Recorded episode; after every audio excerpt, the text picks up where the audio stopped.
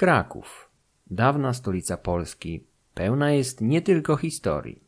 Ulice, kamienice i parki noszą w sobie echo dawnych opowieści, legend, a wiele z nich jeszcze do niedawna zamieszkiwały istoty, jakich nie spotyka się podczas codziennego spaceru. W dzisiejszym odcinku udamy się na przechadzkę ulicami królewskiego miasta, poznając jego najskrytsze tajemnice.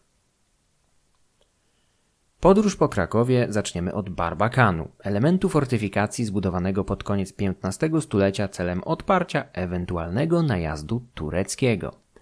Barbakan szczęśliwie przetrwał wszystkie zawieruchy historii i dumnie stoi aż do naszych czasów. Mało kto jednak wie, że oprócz turystów szczególnym zainteresowaniem darzyli go także okultyści.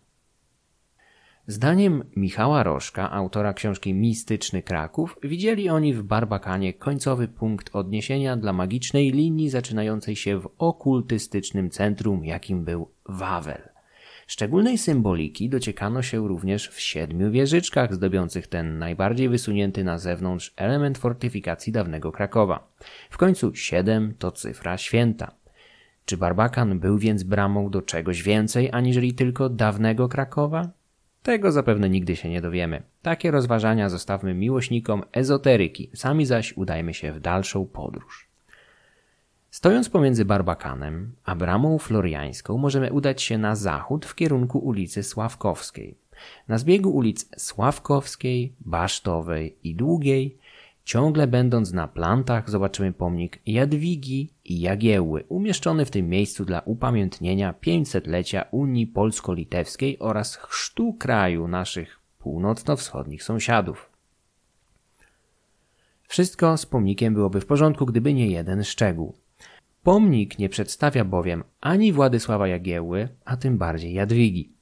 Figura wykonana w 1866 przez Oskara Sosnowskiego miała upamiętnić 900. rocznicę chrztu Polski, dlatego przedstawiała Mieszka I i jego czeską żonę Dobrawę. Pomnik miał stanąć w ogrodach watykańskich, ale nigdy nie doszło to do skutku, więc 20 lat później jego autor przekazał go do krakowskiego Muzeum Narodowego.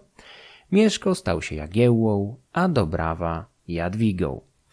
Rzut oka na obie postaci szybko uzmysławia nam, że wyglądają nieco archaicznie. Mieszko jest bowiem wzorowany na figurze Bolesława Chrobrego z katedry w Poznaniu. W niczym nie przypomina więc powszechnych wyobrażeń, jakie towarzyszą Władysławowi Jagielle. Opuśćmy planty, udając się w kierunku rynku głównego. Dzisiaj spotkamy w tym miejscu tłumy turystów i gołębi. Niewielu zdaje sobie sprawę, że te nieszkodliwe, chociaż dość natrętne ptaki nie zawsze miały taką postać. A przynajmniej nie wszystkie z nich. Niektóre bowiem w przeszłości były rycerzami. Dokładnie tak. Końcem XIII wieku Krakowem rządził książę Henryk IV, zwany Prawym, przez poddanych z racji swojego uczciwego charakteru. Książę marzył równocześnie o zjednoczeniu Polski rozbitej wówczas na dzielnice oraz o własnej koronacji. Aby przywdziać na głowę upragnioną koronę, Henryk musiał udać się do Wiecznego Miasta, aby zabiegać u biskupa Rzymu oraz jego doradców o zgodę na dopełnienie tego aktu. Sama podróż była w owych czasach długotrwała, uciążliwa i bardzo kosztowna, a Henryk nie należał do najbogatszych władców. Pomimo tego rezolutny książę nie stracił nadziei. Postanowił działać dość nieszablonowo i spotkać się z wiedźmą, która miała mu pomóc w realizacji tego przedsięwzięcia. Kobieta mieszkała na terenie dzisiejszego Zwierzyńca, jednej z dzielnic Krakowa i obiecała pomóc księciu w potrzebie. Prędko dostarczyła mu funduszy potrzebnych na podróż do Rzymu i z powrotem oraz przekupienie papieskich doradców. W zamian za fundusze wiedźma zamieniła część dworzan w gołębie, obiecała jednak odczarować ich, gdy Henryk powróci z Rzymu, z którego miał jej przywieźć jakąś relikwię, prawdopodobnie potrzebną do tajemnych dekoktów czy innych wiedźmińskich balsamów. Szczęśliwy książę wyruszył w długą podróż ze szkatułami pełnymi złota i klejnotów. Po drodze napotykał kolejne miasta czeskie, niemieckie i włoskie, kuszące drogimi karczmami, zabawami i pijatykami. Henryk jechał po królewską koronę, więc musiał się jakoś pokazać, tak aby zapamiętano go z najlepszej strony. Nie oszczędzał więc na zbytkach, hojnie rozdając pieniądze w sposób, który byłby bardziej na miejscu, gdyby już wracał z koroną, aniżeli dopiero po nią jechał. W każdym razie, zanim dotarł do Rzymu, w szkatułach zaczęło wyzierać dno i książę zrozumiał, że nie będzie w stanie nie tylko kupić korony, ale być może nawet powrócić bez konieczności zaciągania pożyczek. Zdruzgotany swoim własnym brakiem rozsądku, zarzucił plany i przygnębiony powrócił do Krakowa. Jego dworzanie i rycerze zamienieni w gołębie ciągle kręcili się po rynku miasta, czekając na zdjęcie uroku.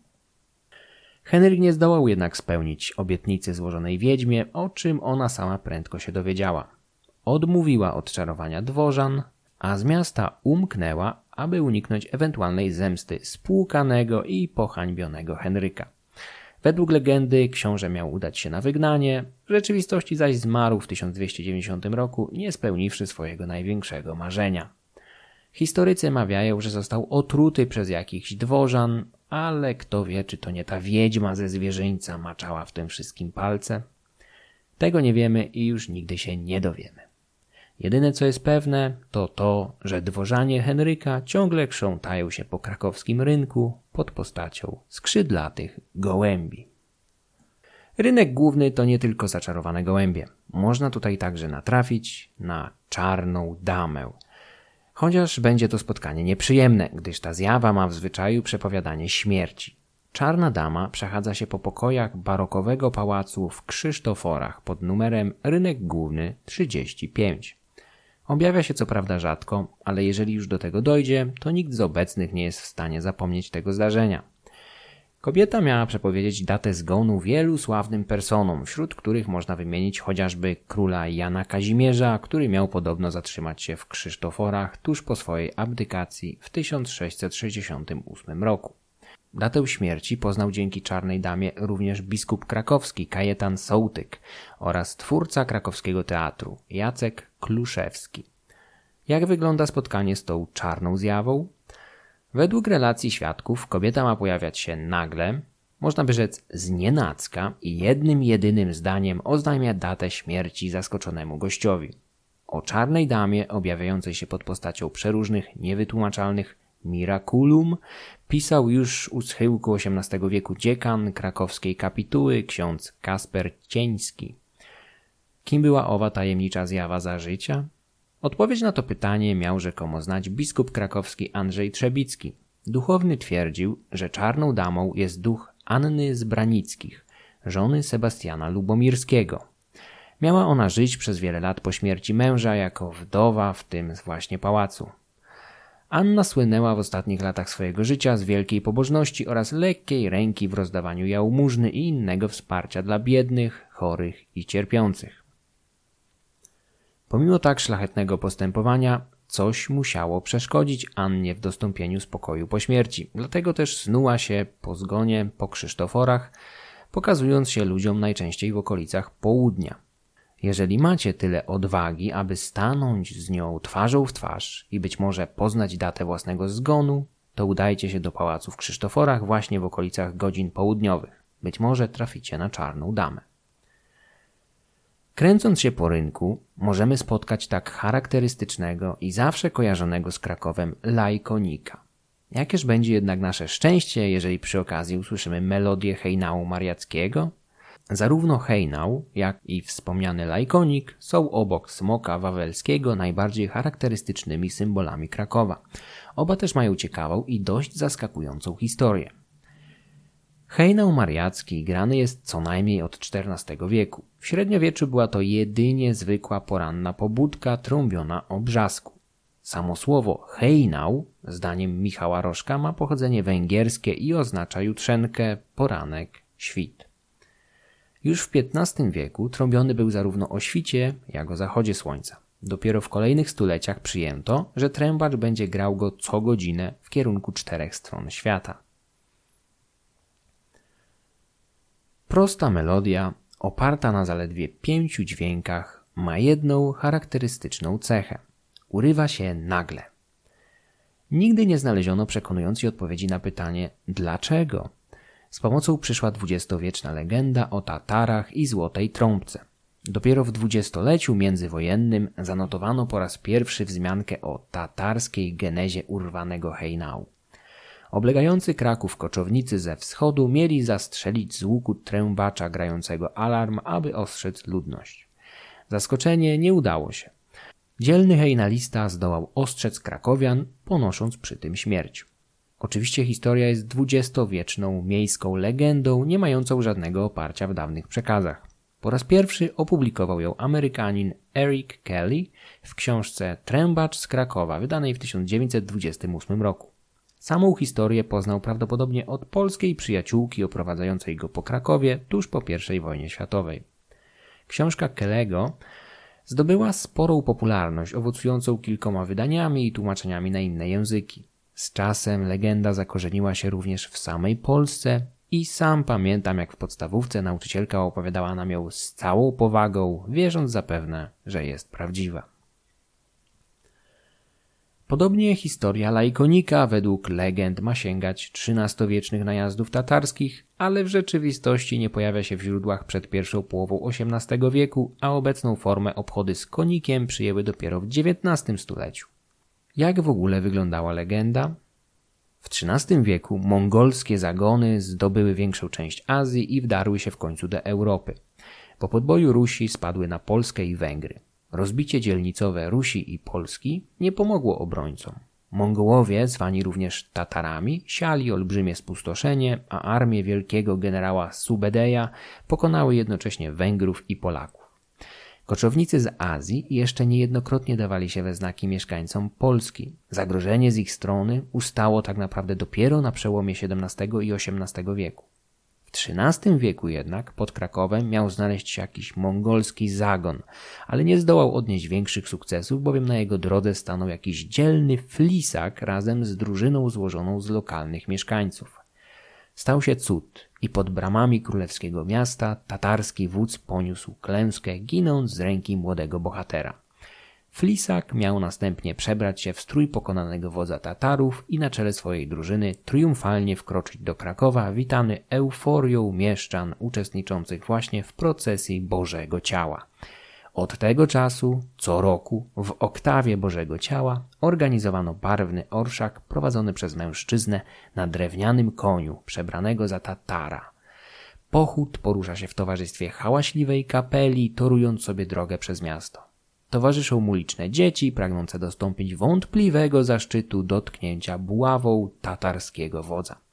Strój lajkonika, jaki widzimy obecnie, zaprojektował w 1904 roku Stanisław Wyspiański. Lajkonik prawdopodobnie wziął się z połączenia legend o tatarskich najazdach z lokalną, archaiczną tradycją chodzenia z konikiem na przełomie wiosny i lata, jaka miała zachować się na krakowskim zwierzyńcu. Samo chodzenie z konikiem, symbolizującym m.in. życie, miało pobudzać magię wegetacyjną, a razem z nią zbiory. Koń zawsze zajmował szczególne miejsce w mitologiach i rytuałach ludów indoeuropejskich, łącząc w sobie, wydawałoby się na pierwszy rzut oka, sprzeczną symbolikę życia i śmierci. Ciągle jesteśmy na ulicy Świętej Anny pod numerem ósmym, gdzie znajduje się Collegium Majus, miejsce wiedzy tajemnej. To w Akademii Krakowskiej w XV wieku zorganizowano dwie katedry astrologii i astronomii. Na tym jednak nie koniec, bowiem w murach tej dumnej uczelni parano się również magią, w tym przede wszystkim poszukiwaniami kamienia filozoficznego. Legendarnego artefaktu, który miał umożliwić zamianę substancji nieszlachetnych w szlachetne. Cóż, alchemik też człowiek i chętnie przytuli trochę złota. W końcu czymś trzeba za czynsz zapłacić, a Kraków w XV wieku wcale nie był tańszy od tego obecnego. Średniowieczny Kraków był grodem znanym z dość sporej populacji alchemików oraz astronomów, także wśród kadry akademickiej. Kolegiat astrologiczny utworzony na uczelni miał za zadanie co roku dostarczać władzom akademickim prognostyk zawierający wróżby o nieurodzajach, wydarzeniach politycznych, pogodzie oraz wszelkich nieprzewidywalnych wydarzeniach. W sumie astrolodzy nie różnili się wtedy jakoś specjalnie od dzisiejszych futurystów, a ich prognozy oparte na obserwacji gwiazd mogły być równie precyzyjne jak te obecne. W końcu wielu z nas pewnie pamięta albo słyszało o słynnym końcu historii obwieszczonym trzy dekady temu przez Francisa Fukuyamę. Historia tymczasem ma się dobrze, a w ostatnim czasie dostarcza materiału do nowych książek. ponieważ wyraźnie przyspieszyła. Z usług średniowiecznych krakowskich alchemików korzystały elity tamtych czasów. Wróżenie z gwiazd było powszechne wśród wszystkich klas społecznych. Pomocy u wróżbitów zasięgała Zofia, czwarta żona Władysława Jagiełły. Jego synowie Władysław, zwany Warneńczykiem oraz Kazimierz Jagiellończyk. Żona Kazimierza Jagiellończyka, Elżbieta Rakuszanka, również miała darzyć wróżbitów szczególnym zaufaniem. Kolegium Majus czerpać miało swoją tajemną moc z bezcennych skarbów przywiezionych przez Żydów ze świątyni jerozolimskiej. Jak znalazły się one w Krakowie na ulicy Świętej Anny? Ano, w późnym średniowieczu miało tutaj istnieć żydowskie getto, a miejscowe przekazy oplatające pajęczyną tajemnicy i strachu działalność starszych braci w wierze szybko przypisały tutejszym Żydom kontakty z siłami z innego świata. Fragmenty Kolegium Majus na skrzyżowaniu ulic Świętej Anny i Jagiellońskiej mają pochodzić z tej dawnej żydowskiej synagogi, a gdzieś w podziemiach budowli mają znajdować się potężne artefakty wywiezione z płonącej Jerozolimy. Miejscowych Żydów spotkał pogrom w 1407 roku, a krótko po tym wydarzeniu wypędzono ich z dzielnicy uniwersyteckiej i zburzono synagogę. Skarby zdołano jednak ukryć wcześniej i kto wie, być może ciągle znajdują się gdzieś pod murami Collegium Majus? W aktach uniwersyteckich znajdują się zapiski potwierdzające praktykowanie czarnoksięstwa w murach uczelni. Jak to możliwe, że w chrześcijańskim mieście, którego władcy, elity i pozostali mieszkańcy bardzo poważnie podchodzili do swojej wiary, znalazło się miejsce dla takich praktyk? Najlepiej tłumaczył to niderlandzki historyk Johan Huizinga, pisząc Kościół interweniował, gdy tylko marzycielskie urzeczenia mistyki zaczynały przekształcać się w wyraźnie sformułowane przekonania lub gdy zaczynały znajdować zastosowanie w życiu społecznym. Dopóki jednak urzeczenia te wyrażały się wyłącznie w namiętnych wyobrażeniach o charakterze symbolicznym, Kościół dopuszczał w nich największą nawet egzaltację. Innymi słowy, istniała jakaś granica, której przekroczenie mogło skończyć się dla alchemików prześladowaniami, ale dopóki jej nie przekraczali, mogli swobodnie oddawać się swoim pasjom. Uczelnia przyciągała kabalistów o ponadnarodowej sławie. Wśród nich znalazł się Anglik John Dee, gość kolegium Majus z roku 1584.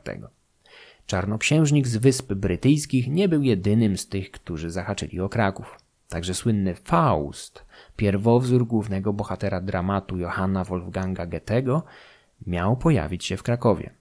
O samym Faustie wiemy niewiele, poza tym, że urodził się około 1480 roku w Knittlingen, niedaleko dzisiejszego Stuttgartu, w zachodnich Niemczech.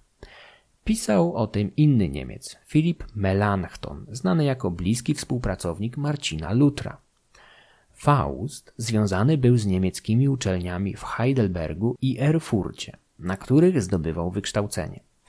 Musiał być człowiekiem o bardzo wybujałym ego, skoro zwykł podpisywać się wyszukanymi tytułami heidelberskiego półboga albo filozofa nad filozofami. Wszyscy śledzący losy Fausta donoszą, że w pewnym momencie swojej kariery pojawił się w Krakowie, gdzie miał studiować magię i czarnoksięstwo. W owym czasie do Krakowa ciągnęły rzesze studentów zainteresowanych wysokim poziomem nauczania w zakresie nauk, jakie dzisiaj zaklasyfikowalibyśmy do fizyki i alchemii. Filip Melanchthon pisał o Faustie. Podczas studiów w Krakowie wyuczył się on magii, gdzie sztuka ta już przedtem była wytrwale uprawiana i gdzie prowadzono o niej publiczne wykłady. Wałęsał się on tu i tam i rozprawiał o wielu tajemniczych sprawach. Podobne informacje znajdziemy w najstarszej książce poświęconej temu czarnoksiężnikowi, wydanej we Frankfurcie w 1587 roku, pozycji o tytule Historia von Dr. Johann Fausten, dem weitbeschreiten Zauberer und Schwarzkünstler. Autor podaje, że Faust znalazł się w Krakowie na Uniwersytecie Sławnym z Czarnoksięstwa, gdzie prędko znalazł podobnych sobie jegomościów studiujących arabskie, perskie, chaldejskie i greckie słowa, figury, znaki, zaklęcia czy przysięgi. Faust miał później wielokrotnie wracać do Krakowa i kontaktować się z tutejszą akademią. Jeżeli w wasze ręce wpadnie kiedyś jego słynne dzieło Hüllenzwang, w którym możecie nauczyć się, jak przyzywać diabły do pomocy w spełnianiu waszych celów, to wiedzcie, że wielu sztuczek wymienionych w swojej książce nauczył się Faust właśnie w Krakowie w otoczeniu tutejszych wykładowców, alchemików i czarnoksiężników. Być może gdzieś w okolicy ulicy Świętej Anny doktor Faust dowiedział się, że Mefistofeles co prawda nie daje od razu żadnych praktycznych korzyści, ale umiejętny negocjator będzie w stanie coś uzyskać od tego szatana.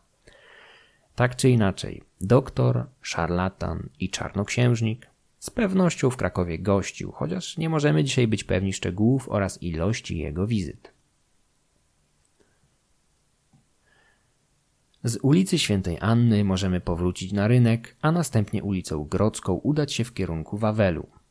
Po drodze jednak skręcimy jeszcze w ulicę Poselską, gdzie znajduje się Muzeum Archeologiczne. W tym miejscu pełno jest fascynujących zabytków egipskich, peruwiańskich czy wczesnośredniowiecznych, ale nas interesował będzie tylko jeden artefakt. Mówię o oryginalnej rzeźbie zwanej Światowidem ze Zbrucza. To ten słynny ponad dwumetrowy posąg zdobi liczne książki i publikacje poświęcone dawnej słowiańszczyźnie, chociaż bezdyskusyjne łączenie go ze Słowianami od lat spotyka wiele głosów sprzeciwu. Do dzisiaj nie wiemy, czy figura szczęśliwie wyłowiona z nurtów ukraińskiego zbrucza rzeczywiście została wykonana przez Słowian, czy też raczej jakiś stepowy lud koczowniczy, których wiele przewinęło się przez ostatnie tysiące lat w tych rejonach. W końcu Wielki Step zawsze ściągał Scytów, Madziarów, Awarów, Mongołów czy Hazarów. Światowid rodzi wiele pytań nie tylko w kwestii swojej genezy. Nie ma pełnej zgody co do płaskorzeźb na jego powierzchni, ale wydaje się, że przedstawiają one cały panteon i świat podzielony na trzy części.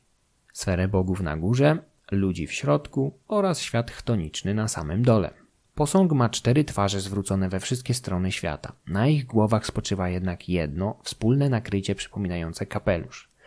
Cztery twarze spowodowały, że figurę ochrzczono nazwą Światowida, czyli patrzącego na świat i utożsamiono z najważniejszym bogiem czczonym w Arkonie, Svantewitem, znanym dzisiaj jako Świętowid. XIX-wieczne etymologie często znacznie różnią się od tych, jakie obecnie uznajemy za najbardziej prawdopodobne. Światowid jest tego najlepszym, choć błędnym przykładem. Posąg stojący w Muzeum Archeologicznym od lat cieszy się dużym zainteresowaniem, a goście niejednokrotnie starają się postawić mu drobne dary w postaci wiązanek kwiatów bądź jedzenia. Z Muzeum Archeologicznego udajemy się prosto na Wawel, gdzie poznamy legendy towarzyszące temu miejscu. Nie będę się zajmował tutaj smokiem wawelskim, o którym każdy na pewno słyszał. Zresztą kiedyś poświęciłem mu cały odcinek, więc byłaby to niepotrzebna powtórka. Znacznie ciekawsze są wzmianki o królewskiej klątwie, tajemniczych kościach wiszących przed katedrą wawelską oraz wojach Bolesława Chrobrego śpiących razem ze swoim wojowniczym władcą w podziemiach wzgórza. W 1973 roku otwarto w katedrze na Wawelu grób króla Kazimierza Jagiellończyka syna Władysława Jagiełły. Archeologowie wyjęli szczątki króla oraz inne przedmioty znalezione w grobowcu. Po jakimś czasie od odkrycia badacze odpowiedzialni za otwarcie grobu zaczęli umierać niczym muchy. Kilkunastu z nich miało opuścić ten świat w wyniku chorób, głównie nowotworowych. Prędko znaleziono wytłumaczenie oraz winowajce. Miał nim być pewien gatunek grzyba, Aspergillus flavus, czyli kropidlak żółty, posiadający substancję o działaniu rakotwórczym. W ten sposób powstał polski odpowiednik słynnej klątwy Tutenchamona, która przecież też według plotek miała uśmiercić odkrywców ostatniego miejsca spoczynku młodego faraona. Polacy nie mogli być gorsi i także doczekali się swojej klątwy. Klątwy Jagiellończyka. W wielu miejscach świata trwałość całych miast i narodów wiązano z zachowaniem konkretnych przedmiotów bądź budynków.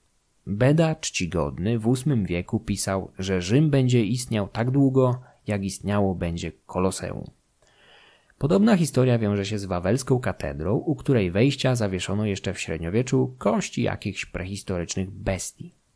Paleontolodzy zidentyfikowali je jako pozostałości mamuta, walenia i nosorożca włochatego. Prawdopodobnie te olbrzymie gnaty skojarzono ze smokami albo innymi legendarnymi bestiami, a w półpogańskim społeczeństwie uznano je ze względu na rzadkość występowania za magiczne artefakty. Stąd też zostały zawieszone w miejscu, w którym mało kto w obecnych czasach spodziewałby się znaleźć takie przedmioty przy wejściu do katedry. W tym miejscu, zgodnie z przekonaniami pospólstwa, te zjawiskowe przedmioty chroniły świątynię przed złem, dopóty, dopóki wisiały w powietrzu. W XVI wieku po raz pierwszy spróbowano do nich podejść racjonalnie i słusznie stwierdzono, że są to kości jakichś dawno wymarłych bestii. Musiały jednak wisieć u wejścia na tyle długo, że nikt nie zaryzykował ich usunięcia. Co jakiś czas jedynie wymienia się zardzewiałe łańcuchy, na których wiszą gnaty. Robi się to jednak bardzo ostrożnie, bo kto wie, co stałoby się, gdyby któryś z nich spadł nieszczęśliwie na ziemię? W podziemiach Wawelu, gdzieś pod piwnicami znanych nam kompleksów, znajdować mają się sekretne pomieszczenia, czy też lochy. W XIX wieku pojawiła się miejska legenda mówiąca, że w owych kazamatach znajduje się drugi zamek, będący nawet wspanialszą repliką tego, jaki widzimy na powierzchni. Zamek ów miał być rozległy, jasny, pełen zabaw i radości. Na ścianach miały wisieć tarcze i chorągwie rycerskie, a w przestronnej sali, przy obficie zastawionym stole, siedzieć mieli dawni królowie Polski. Raz do roku największy wojownik z tego grona, Bolesław Chrobry, przy dźwięku trąb, ogólnej wrzawie oraz rżeniu koni, wychodzi na zewnątrz i przechadza się po zamkowym dziedzińcu na powierzchni. Niewielu może go spotkać, gdyż Bolesław pojawia się dopiero o północy i to zaledwie na chwilę. Najczęściej mówiło się też, że pojawia się w wigilijną noc, ale nie ma na to mocnych dowodów. Ci, którzy go spotkali, wspominali, że był zakuty w żelazo, a na ramieniu niósł błyszczący miecz. Dobrym ludziom spotkanym na swojej drodze nie czynił żadnej krzywdy, a złym mieszał w głowach tak, że upadali nie wiedząc co się z nimi dzieje.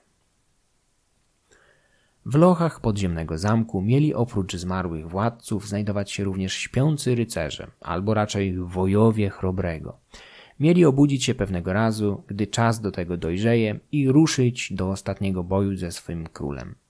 W XIX-wiecznej Polsce, wymazanej z map przez trzech zaborców, ciągle tliły się marzenia o odzyskaniu niepodległości, a legenda o wojach śpiących w podziemnych lochach Wawelu wiązała się z tymi właśnie pragnieniami. Powiązanie wojów z Bolesławem Chrobrym też nie jest przypadkowe. Pierwszy król Polski odnosił największe sukcesy militarne w jej historii, prowadząc udane wojny z Niemcami i Rusinami. Krakowianie z przełomu XIX i XX wieku liczyli na to, że zmarły król wstanie jeszcze raz do ostatniego boju. W końcu miał doświadczenie z przeciwnikami, którzy również wtedy spadli na barki Polaków. Mit śpiących rycerzy ma podobną wersję w Tatrach, gdzie również drzemią średniowieczni wojownicy mający obudzić się, gdy przyjdzie czas. Podobne legendy nie są jedynie polską specjalnością. Europa zna przynajmniej kilka innych wersji. Kraków jest pełen podobnych legend i dawnych przekazów. Wiele kamienic zamieszkują duchy i zjawy. Niejedna ulica gościła sprytnych alchemików, a w kilku miejscach można znaleźć ślady okultystycznej symboliki. Zapraszam do poszukiwań na żywo. Warto przespacerować się śladami tych wszystkich oraz wielu innych tajemnic po krakowskiej starówce. Źródła, z których korzystałem, znajdziecie w opisie odcinka. Chciałbym również z całego serca podziękować wszystkim patronom tego podcastu, dzięki którym powstaje więcej dłuższych odcinków. Szczególnie zaś patronom w randze Peruna i Welesa, Filipowi, Mateuszowi, Piotrowi, Krzysztofowi, Pawłowi, Arkadiuszowi. Słuchacze mogą dobrowolnie wspierać ten podcast poprzez Patronite. Link jak zawsze w opisie odcinka. Za wsparcie w każdej wysokości jeszcze raz dziękuję. Odcinki można komentować na YouTube oraz oceniać na Spotify i Apple Podcasts.